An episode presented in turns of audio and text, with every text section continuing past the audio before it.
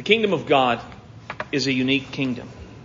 While it seeks to grow and advance as any other kingdom does, it doesn't grow or advance through violence. In fact, any time you have seen something that was promoted as the kingdom of God that advanced through violence or through force, it wasn't actually the kingdom of God that was growing. Rather, the kingdom of God grows and advances as citizens of the kingdom of God tell citizens of the other kingdom, the kingdom of darkness, what our King has done for us in the gospel and urge them to repent of their sins, believe in the Lord Jesus Christ, thus defect from one kingdom to the other kingdom. To flee from the ruler of the kingdom of darkness and submit themselves to the rule and the reign of the King of kings and the Lord over lords. However, trying to advance the kingdom of God by sharing the gospel can be discouraging. So often it seems as though our efforts are ineffective and fruitless. There are times when the Word of God is proclaimed and there doesn't seem to be any response from saint or sinner alike. We try to share the message of life with those who are dead in trespasses and sin and they reject it out of hand and don't seem to care one way or the other. We try to give the light of the gospel to those in darkness only to find they love darkness more than light and they're going to be fine just where they are.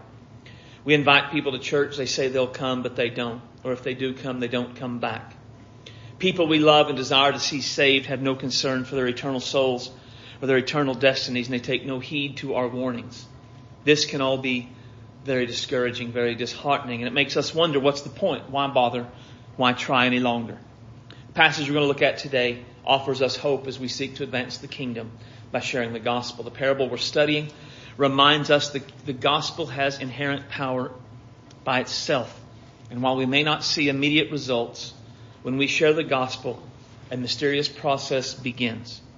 The process is a work of God, and it's a work of the gospel. And while it's often hidden from our side or from the side of any man, it results in souls saved and lives changed. Open your Bible to Mark chapter 4, verse 26. We're going to read verses 26 through 29. It's on page 764 if you have a Pew Bible. When you find that, I'm going to ask you to stand to honor the reading of God's Word.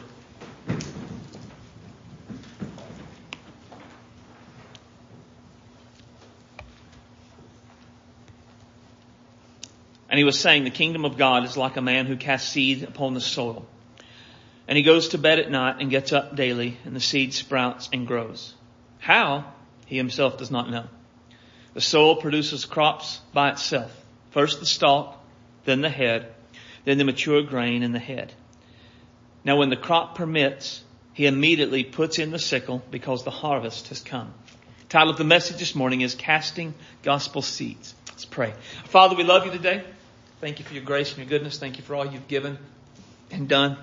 Lord, we are thankful for the godly men in our lives who have influenced us.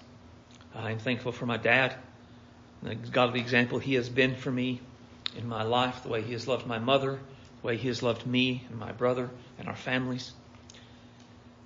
Help the men in our church. Help us to be the godly men that we ought to be. Help us to take our responsibilities to serve you and to serve our families seriously. Let us do them well let us do them for your glory. Guide today as we look at this passage. Let your Holy Spirit make it living and active in our lives. Let your Holy Spirit take this and stir us to be faithful, faithful evangelists, I guess, faithful to share, to cast gospel seeds as we go throughout our lives. Renew our confidence in the power of the gospel. Renew our confidence in and your desire and your power to save.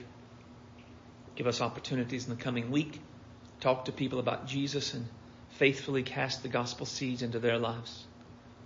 Fill me with your spirit this morning. Give me clarity of thought and clarity of speech. I would speak your word in your ways for your glory. Have your way in all things, Lord. We need you today. In Jesus' name we pray. Amen. You may be seated. What we see in verse 28 and 29, I find to be very hopeful. The soil produces crops, the stalk, the head, and then it, it grows. It's hopeful because the seed he's talking about is the seed of the gospel. And it tells us the gospel message will produce fruit and we can be, play a part in harvesting this fruit. It's hopeful because each one of us can play a part in helping someone else come to know Jesus Christ as their Savior and Lord. It's hopeful because each one of us can have an eternal impact on the lives of those around it. However, as we look at this passage and the hope it gives, we cannot miss the connection from verse 26 to 29. In verse 26, the man casts the seed upon the soil. And then in verse 29, he reaps the harvest. The connection between these two is so important because there's no harvest in verse 29 without the casting of the seed in verse 26. And this connection leads us to the central truth for our message today. We don't want, we don't, we won't harvest gospel fruit if we don't cast gospel seeds. As born again disciples of Jesus, there should be something within us that wants to reach people for Christ, impact people for eternity, to win souls and make disciples for the glory of God, to advance the kingdom of God. However, this desire will never come to fruition if we are not faithful at casting gospel seed in the hearts and the lives of the people that we know and love and the people we encounter. Before we will see the harvest of verse 26, we must be faithful to do the casting of the seed in verse, the, the, harvest in 29, casting of the seed in verse 26. So if we're going to be faithful to cast gospel seed, we must first cast gospel seeds generously. At verse 26, the man casts the seed upon the soil. I like the image it gives. Uh, it, it, doesn't give the image of a, of a person who takes seed and meticulously plants it in the ground. Uh, instead, what he's doing is he's got a bag over his shoulder and he reaches in and he grabs a handful of seed and as he walks along, he throws it like this. And he's just scattering and casting the seed all over the place. Now, the reason I, I say generously with this is because of the parable we looked at the first of the chapter, the parable of the soils. Remember the parable of the soils. It talks about the seed being sown and it lands on different kinds of ground. Some lands on hard ground where it doesn't do anything. Some lands on ground that is very thin or, or very shallow and so it springs up. But then, because there's no depth of the root, it, it's scorched when the sun comes up. Other seed lands upon ground where it sprouts up, but there's thorns and thistles there, and it chokes the seed, and it doesn't produce the fruit. And then some lands on the good ground, which brings forth fruit. And the fruit is different amounts of fruit is even produced upon that. Some 30, some 60, and some as 100 times as much. Now, when we looked at the parable of the soils, we focused on it relating to us as hearers of the word. And that's an accurate application of the passage. But the passage also gives us an application about people who hear the gospel. Right? There are going to be people, as we share the gospel with people, we talk to people about Jesus, there are some that are just going to be hard hearted about it. They're not going to care. It's not going to do anything in their lives. And then there's going to be some that are going to hear it and they're going to respond immediately. They like the message, but they're only ever going to push into the shallows of the Christian faith. As soon as Christian faith gets hard, as soon as being a follower of Christ gets difficult, they're going to fall by the wayside. Some ground, some that we share, it's going to go to people who are going to hear and they're going to respond, but their lives are just so busy. And they can't prioritize Jesus over the other busyness of their life. And so the busyness of their life is going to, to choke the good seed out and it's not going to produce eternal fruit.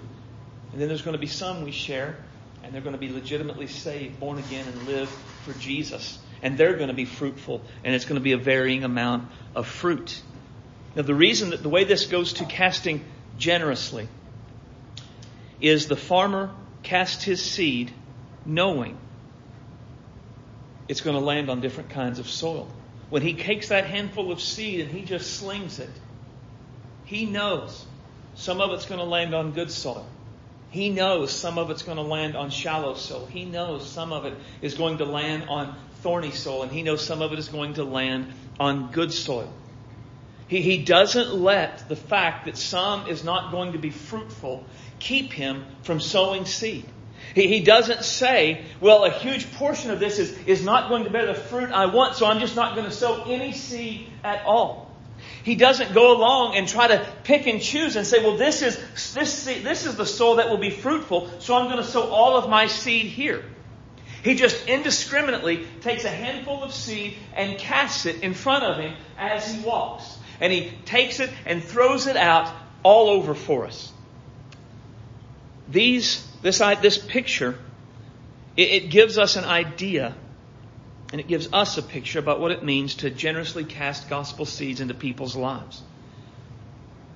If you have tried to share the gospel with someone, uh, unless you are extraordinarily gifted more than Billy Graham or any other evangelist who has ever lived, you've shared the gospel with people who did not respond and did not get saved.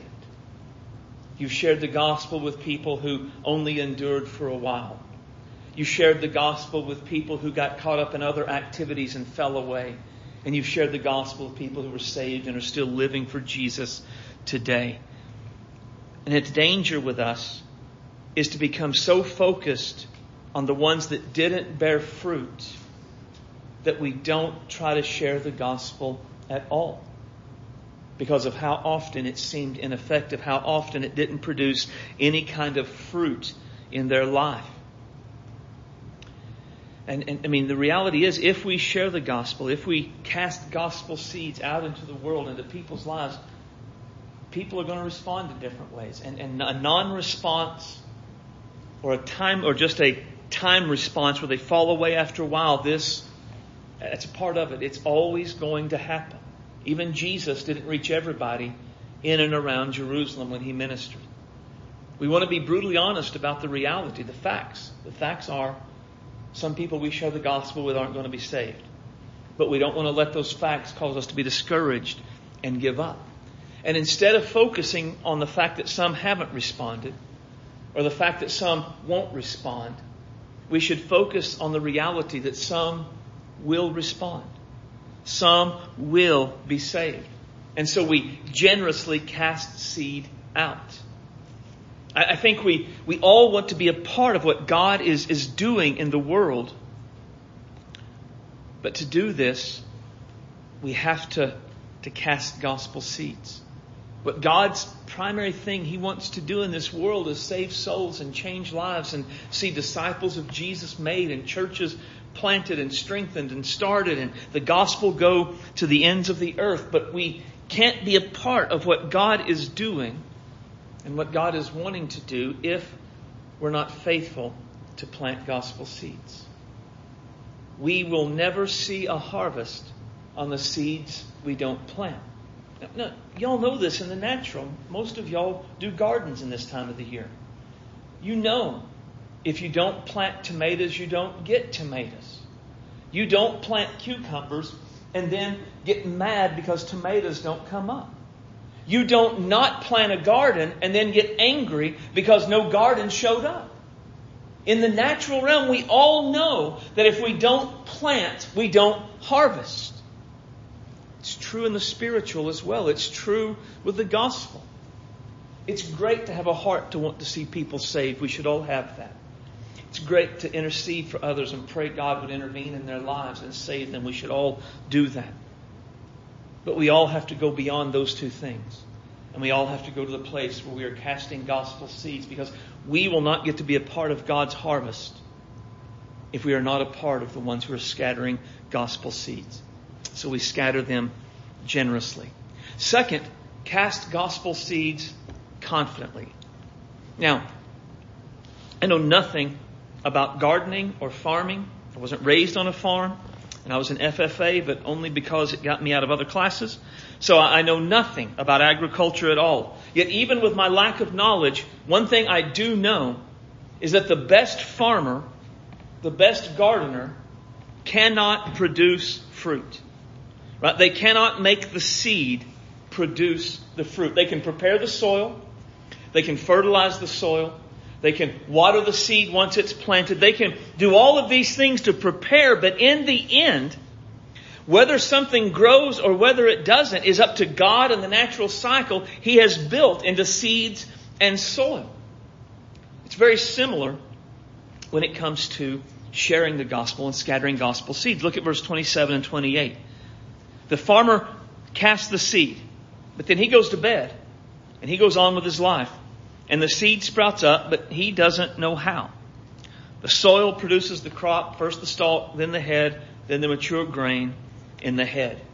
But Jesus is, is telling us this, this natural thing about soil that you can't make it grow, but he's wanting to us to get a spiritual principle. Just as the farmer cannot make the seeds produce fruit, those who sow gospel seeds cannot make the gospel bear fruit. You and I, we cannot save a soul. You and I, we cannot change a life. In fact, saving souls and changing lives is not even our job. That's, that's Jesus' job. That's the Holy Spirit's job. Our job is to be faithful to cast gospel seeds. We, we're faithful to maybe prepare the soil in someone's life by living a life that commends the gospel to them. We can water the soil by praying God's Spirit would take what was shared and, and, work in their heart, by inviting them to church and talking to them. And we can sow gospel seeds and scatter them in their lives in every chance we get, but in the end, that's, that's all we can do. The, the result of what happens is up to the Holy Spirit, the person, and the power of the gospel. Now, I think this should be encouraging to all of us. Because one of the reasons many people give for being hesitant to share the gospel is we feel ineffective. We don't know what to do. We don't know how to save a soul, how to change a life, and our fear of failure prevents us from trying. We think if our best efforts aren't good enough, why try at all? And I dare say anyone who's ever tried to reach someone for Jesus Christ has felt this way. So the encouraging and hopeful thing we learn from this passage is we never fail when we try to reach people for Jesus. We only fail when we fail to try. If we have scattered gospel seeds faithfully, we did not fail no matter what that seed produces, now, later, or never. It is never about our abilities. It is always about the power of the gospel. And, it's not true just for us in our day. This has always been the case. The great apostle Paul said, I'm not ashamed of the gospel for it is the power of God for salvation to everyone who believes, to the Jew first, but also for the Gentile or for the Greek. Paul was not ashamed of the gospel because he knew it was the power of God. Paul knew the gospel message had divine authoritative power to do what no other power on earth could do. The gospel could change lives. The gospel could save souls. The gospel could bring people to faith in Jesus, and that would make all the difference in the world. All they had to do was hear the message and then believe the message. God, the Holy Spirit, and the gospel message would do the rest. Paul could not be made ashamed of the gospel because he was confident in its power to lead people to salvation, to lead anyone to salvation who believed. And this is great because Paul was a guy who had a lot of things going for him. Paul had been raised in a wealthy home. Paul had been a very influential member of his community.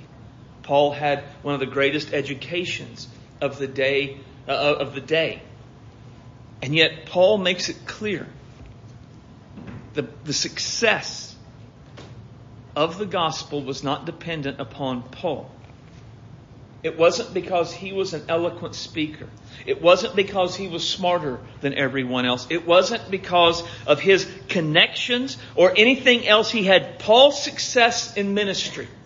The people who were saved through the ministry of the apostle Paul were saved Simply because Paul scattered gospel seed and the gospel and the Holy Spirit did the work. The same Holy Spirit who empowered Paul will empower you and I. The same gospel the apostle Paul shared is the same gospel we can share. Paul's abilities are not beyond us because he's an apostle and we're not. We have access to the same message Paul had access to. We have access to the same Holy Spirit Paul had access to. The same fruit can flow from our lives as from Paul's if we're faithful to, ca- to cast gospel seeds. When we let our fears about our perceived weaknesses in sharing the gospel, prevent us from sharing the gospel. What we're actually saying is the power is in me. And the power is never in us. The power is also always in the gospel. The power is always in the Holy Spirit and it is never in us. Our job is not to save souls. Our job is not to change lives.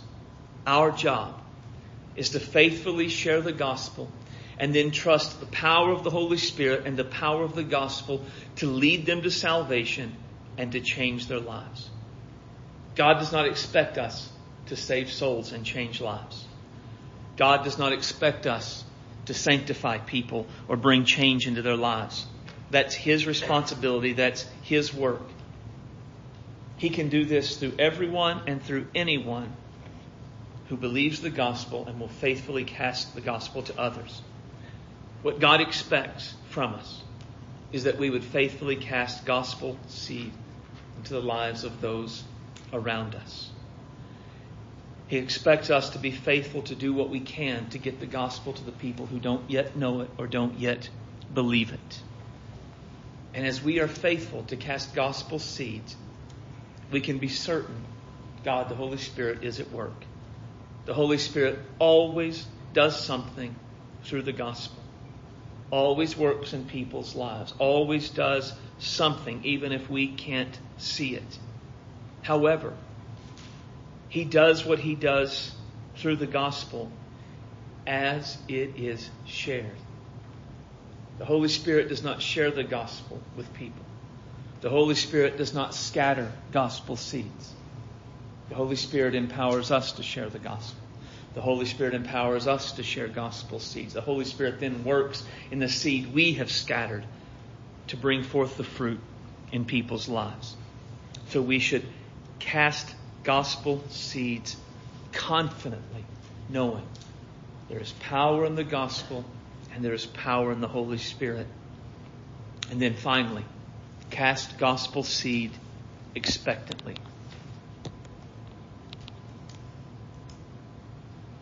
Verse 28 and 29, it does produce fruit, and then the harvest comes. There will come a time when those who faithfully cast gospel seed will get to be a part of the harvest. The one main thing that separates those who take part in the gospel harvest and those who don't is expectation. It seems very often those who expect the gospel to bear fruit see the gospel bear fruit. And while those who really don't expect the gospel to bear fruit typically don't. Now, here's why I think this is the case. Those who expect results, expect the gospel to bear fruit, are more faithful to do what brings the results they expect. Again, this is one of those things we see in the natural world. Those who expect they will lose weight are more likely to diet than those who don't. Those who expect an education to benefit them are more likely to stay in college than those who don't. What we expect we're more likely to do. What's true in the natural is true in the spiritual. Those who expect the gospel will bear fruit in someone's life are more likely to cast gospel seed to the lives of those they encounter. Since this is the case, we must be sure we expect to see fruit. We should be to make ourselves to come to a place where we expect the gospel to do something in people's lives we should have such a confidence in the power of the gospel, the greatness of Jesus, the power of the Holy Spirit. We are more surprised when people don't respond than we are when people do. Now, I know this may sound contradictory since the reality is some aren't going to respond. But there should still be an expectation. The gospel is the power of God unto salvation.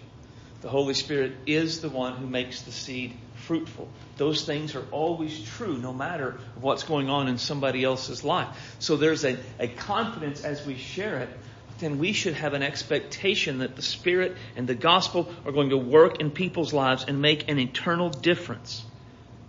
And I think if we could ensure we had this confidence, we had this expectation, we would be far more faithful to share. And again, I, think with even guys like Billy Graham, why, why did Billy Graham go all over the world and host those great crusades? It wasn't to make money. It was because he expected that when he stood up to preach, the Spirit and the gospel would change hearts and change lives in them. Why do missionaries go overseas? It's not because it's easy, but because they expect the gospel and the Holy Spirit to change lives. That's why they go to hard places with Muslim countries and people who have never even heard of Jesus. They expect the gospel message is greater than the Muslim message. They expect the Spirit of God can overcome the hardest hearts, the darkest minds.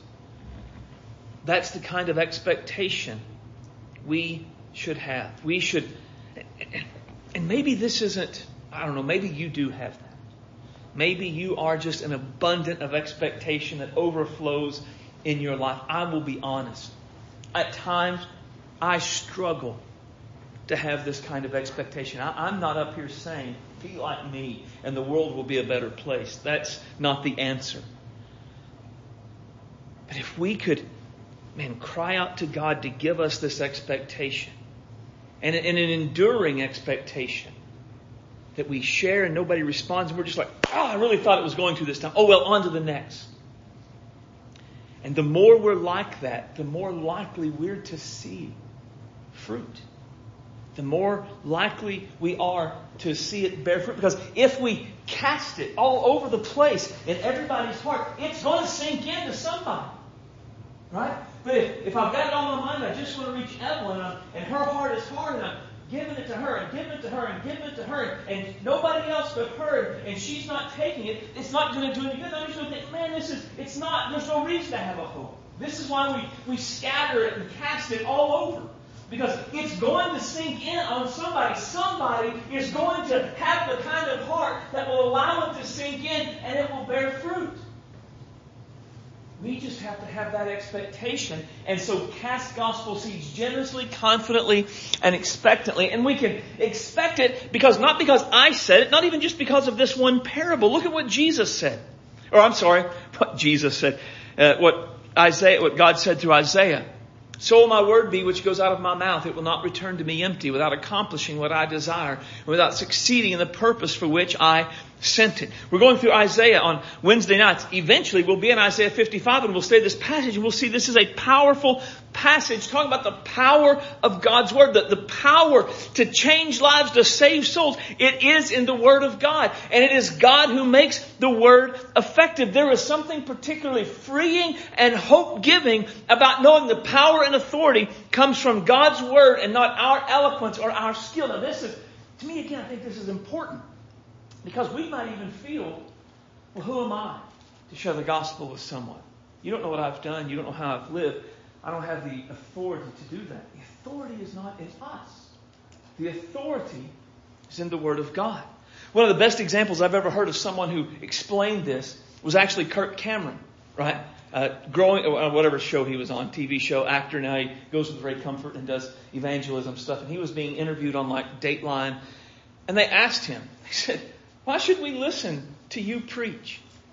I mean, you're just a, a, former child actor. You've not done anything. You've not been to seminary. You, you, don't have any, there's nothing in you that would give you the authority to tell us what's right or wrong or, or how to be saved. And he said, You're, you're right. I don't. And he said, The, the authority is in here. The authority is in the message itself. The, the authority is in the Word. It's not in us. The message isn't authoritative because we have some sort of moral authority to share it with others. The message is authoritative because it is the power of God, it is the message of God that brings salvation to all who will believe. The Word of God will do the work. It has the power, it has the authority, not us. And we're told to not become discouraged in doing good, for in due time we will reap if we don't become weary. Do not become discouraged in doing good. Scattering gospel seeds is one of the greatest goods we could ever do in the world. So we don't become discouraged in it because there will be a harvest. There will be a time where we get to reap from it if we are faithful to cast gospel seeds. But if we get discouraged and we become weary, we're going to miss it. Again, we don't know. I, I, I was going to bring a bag filled with seeds storm all over everybody, but Kelly cleans the church and she would not be happy with that. But think about it. What if Aurora is going to be the one where it's going to catch up? And right here, I get discouraged. I'm like, forget it. It's not doing any good. It's not that the Word wasn't doing the work. It's not that the Holy Spirit wasn't going to bring fruit. I stopped too soon. That's the problem. I stopped before I got to the place it was going to go. The promise. I mean, that's a promise from God. That if we keep on, if we don't become weary, if we don't give up, we will reap. That's in any good work we do for the Lord. So in sharing the gospel and casting gospel seeds, there will come a time where we get to be the one to lead someone to Jesus. We get to be the one to see the gospel get, take root in good ground and bring forth fruit and then become fully devoted disciples of Jesus. We can all get to be a part of that if we'll generously cast gospel seeds and not get discouraged and give up. This is a promise from God's word. This this is true. And if we believe God's word is true, then this is how we ought to live. Because ultimately, we show we believe God's word is true by the way we live and not just in the words we say. To say, yes, I, I believe God's word has the power and the authority. Yes, I believe those who don't give up will reap in due time is easy. But to continually share God's word and share the gospel, not grow weary and not give up. That's difficult. But it's in that doing the difficult over and over again is where we show what we really believes. Faith is always shown in the actions we take and not merely the words we say. People in our community, Guymon, Goodwell, Hooker, Texhoma, are in desperate need of Jesus. And they're at various stages of unbelief. There are some whose hearts are hard and they just aren't ready to receive, but we can cast gospel seed there anyway. Others have softer hearts, but they're not quite ready to go deep, but we can cast gospel seeds there anyway. Others have tender hearts, but their lives are so busy. It's not going to bear a lot of fruit probably, but we can cast gospel seed there anyway. And then there are those whose hearts are soft and ready to receive, and we surely want to cast gospel seed there. But again, here's why we want to scatter it indiscriminately. I can't tell who's who, can you? Can you look around Guymon and tell whose hearts are hard and whose hearts are soft and whose hearts are busy and who's not going to go deep and who's going to be shallow? In my youth, when I knew everything. I thought I could. But I was often surprised at the kind people I met who had really hard hearts. And I was often surprised at the really smart people I knew who never went beyond the shallows. And I was surprised at the people who seemed to have a laser like focus on something and yet were so busy the gospel didn't bear fruit. And I was often surprised at the times it took root in someone's life. And in my mind, I know you never had a judgmental thought like this. I thought, that's not going to last. And yet they're fully devoted disciples of Jesus today.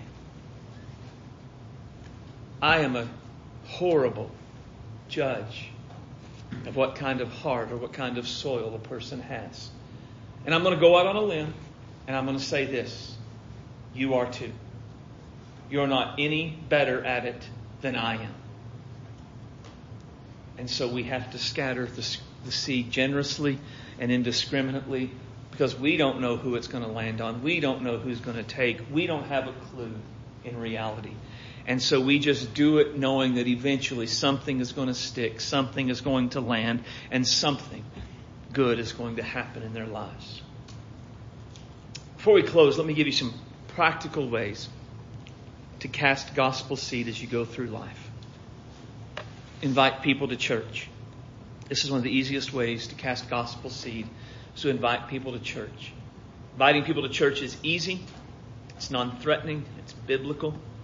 We see the Gospel of John, chapter 1.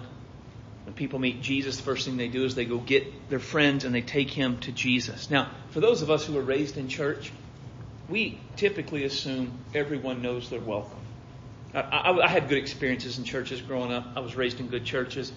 The church has always been a home for me. Even when I was in the army and living a wild, degenerate life, I knew I was welcome in chapel. I knew I could go to a church, and I knew I could find the help and the hope I needed in that place, whether I went or not. The reality is, most people don't really know that. A lot of people have an idea that only that a church is like a country club, and if you're not an exclusive member, you're not a, you're not welcome at all. Or they think they've sinned in a certain way and it has excluded them from being able to, to come. Or they think maybe they're too dirty. They, they get off work at a certain time, and if they came, they might get our pews dirty, and they, they wouldn't want to do that. And what we want to do is eliminate all those excuses and invite people to church. Typically, when they do surveys of people who aren't a part of a church, the number one reason they give about why they don't go to church is that they were never invited. And if they say if they were invited, they'd be very likely to come. Now, let me say, I know that's an excuse. Right? If you have invited very many people to church, you know. Many people will say, "Oh, really? When's, when's service?" Let me write that down. Okay, Sunday, ten fifty. Okay, I'll be there. You'll see me. And then you don't. And then the next time you see them, they go, right? So saying I was not invited, yeah, it, it's an excuse. Very often it's just a convenient excuse. But here's what we want to do. We can't overcome it, it being an excuse. We can't.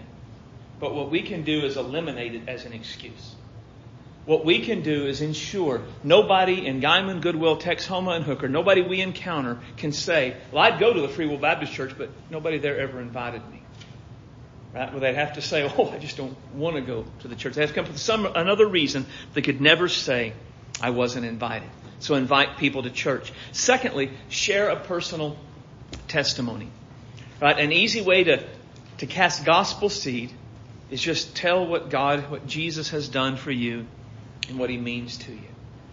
This isn't trying to argue them in the faith.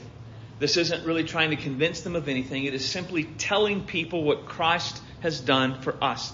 Um, if you want to write down Mark 5, 18 through 20, there's a familiar story about a man who was possessed with legions of demons. After the demons were cast out, he wanted to go with Jesus. Jesus said, No, you can't go with me, which was unusual. He typically let him. And instead, he told the guy, He said, Go back to your family and friends and tell them what good things the Lord has done for you. And he went back and began to tell, and as he did, the people were amazed. The next time Jesus returns to this region, there's crowds of people. Now, here's why that's significant. After Jesus cast legions of demons out of the man, the crowds of people said, Go away. What you did was scary. We, we don't like you. Please leave our region and don't come back. But when Jesus comes back, the crowds are waiting for him, clamoring to try to touch him, to be healed, to hear what he has to say. What made the difference? Well, I believe it was one formerly legion possessed man who went around and said, Let me tell you about what happened to me, what God has done for me. Every disciple of Jesus should be able to give a personal testimony about the things Jesus has done for us. We should be able to tell about the changes He has made in our lives since we were saved, prayers He has answered, ways He is speaking to us through His Word, ways He has guided us, how He has comforted us. And we should never underestimate the power of a personal testimony. Now, in giving a personal testimony, there's two kinds we can give. We can give the general, He's answered prayers, He spoke through the Word, He's guided me. Or we can give our salvation testimony. If we're going to give our salvation testimony, tell it like this life before Jesus. Here's what was going on in my life before I came to know Jesus. How I came to know Jesus. What happened in my life that, that brought me to encounter with Christ where I had to make a decision about Him. What my life's been like since I met Jesus. Right? And that's an outline any of us can take in, I mean, just a few minutes, you could write something like that out that would be three to five minutes long, and you could tell your personal testimony. Now, as you tell your testimony about that, Here's some things to avoid. Don't sanitize your testimony. Right? Often, especially as Western Oklahomans, we're very private people and we don't want to talk about things that are personal, that maybe are embarrassing. So when we talk about our life before Jesus, we sanitize it. Oh, I did some things that, that weren't right. But, you know, like once I, I heard a guy tell a story, and his testimony was he used to get mad and stomp his foot. I would think, that's the sin you were delivered from, brother, we are not the same because I've had much worse issues that I've had to overcome. I don't know if your Jesus can save me or not because I, I would be, a, I would consider myself a good person if all I ever did was get mad and stomp my foot, right?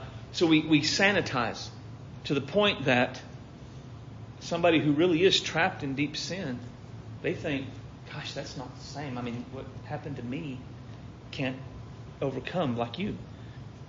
And we don't have to get into all the gory details but there's a level of honesty that needs to be there, a level of authenticity that needs to be there. And, and, and then, not only don't sanitize, don't glamorize. I've heard people give their testimony when they talked about their sin. The way they told it, it was like this. Well, when I, before I came to know Jesus, whew, well, I lived a high life. Man, I was doing this and doing that and sleeping around and getting drunk and taking drugs. Gosh, I, every day was just like a whew, mind blowing party to me. It was the greatest time ever. Then I met Jesus, and oh, since then I just, you know, I stopped all that. It's been hard. I mean, it's been really hard to kind of live for Jesus because I think back to all that. And, but I, I don't do it. I don't do it.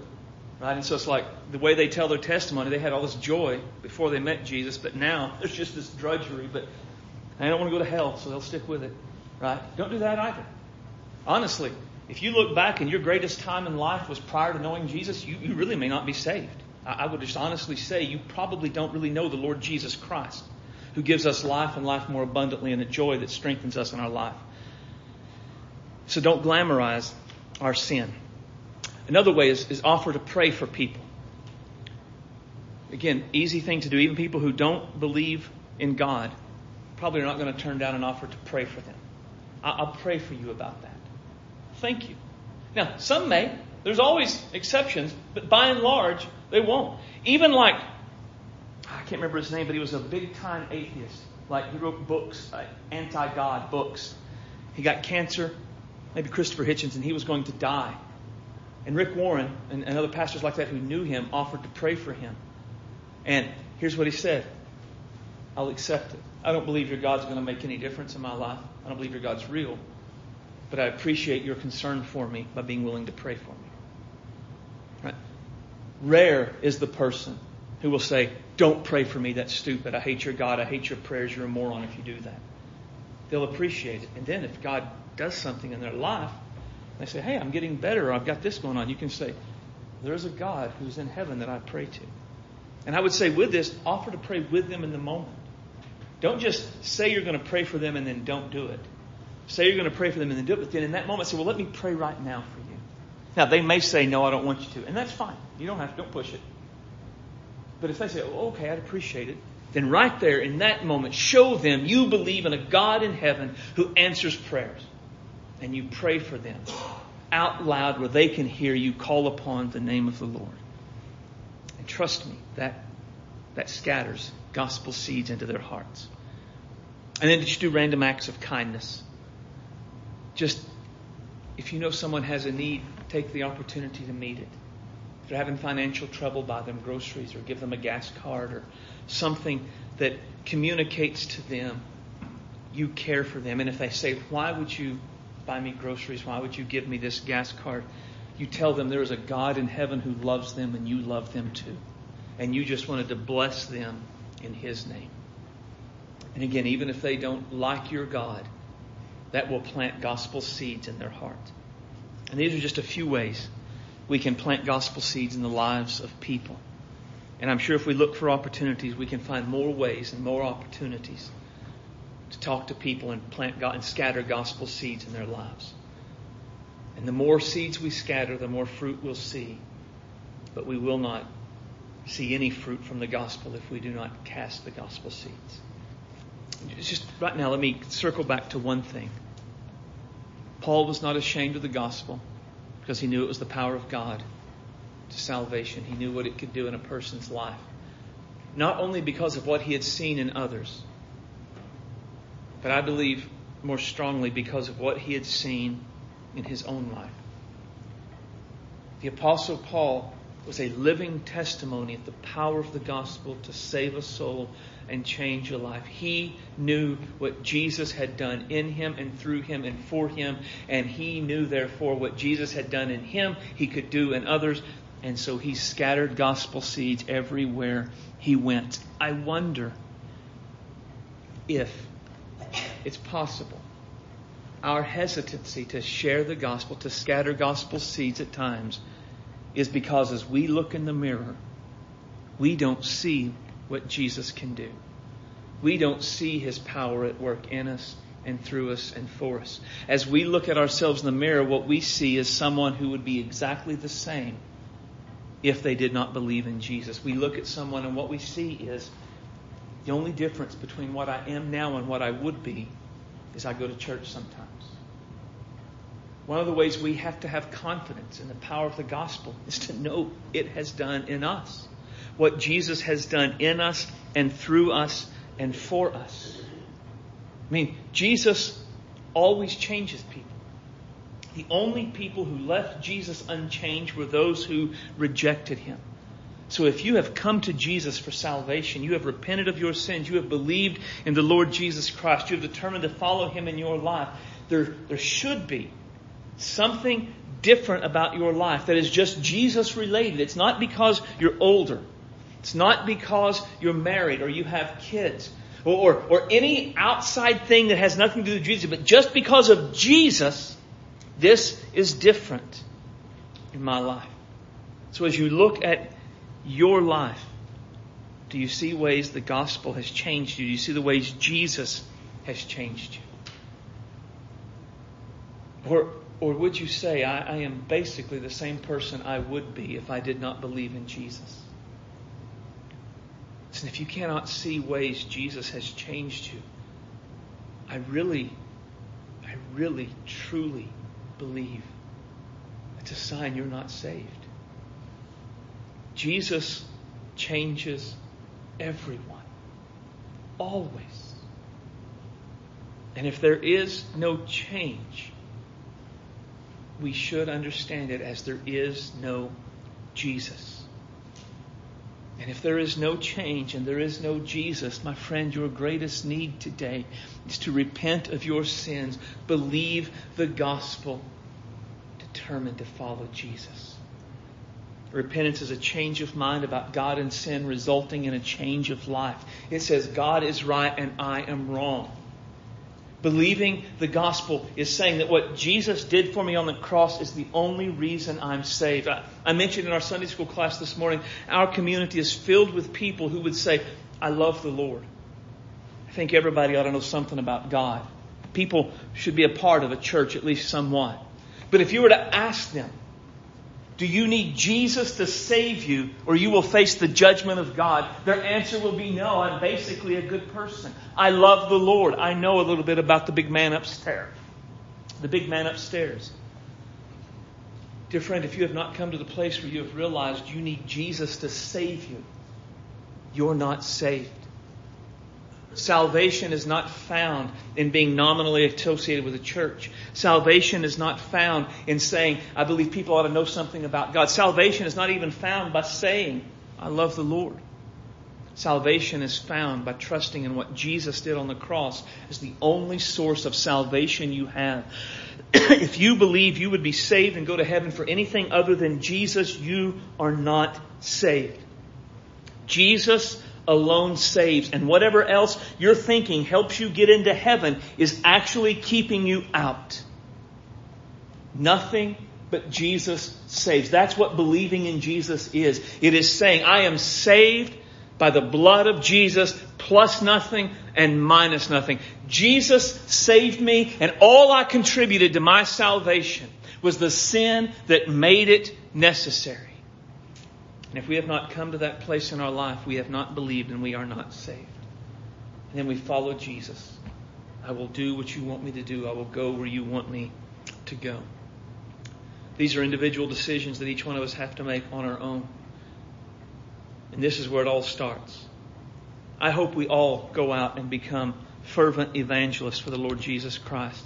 I hope we scatter gospel seed all over this community and we see Guymon won for Christ. Before we do that, we better be sure we are truly born again ourselves. The gospel has borne fruit in our lives. This is the great need. This is where it all has to start. And apart from that, nothing else matters. All right, let's stand.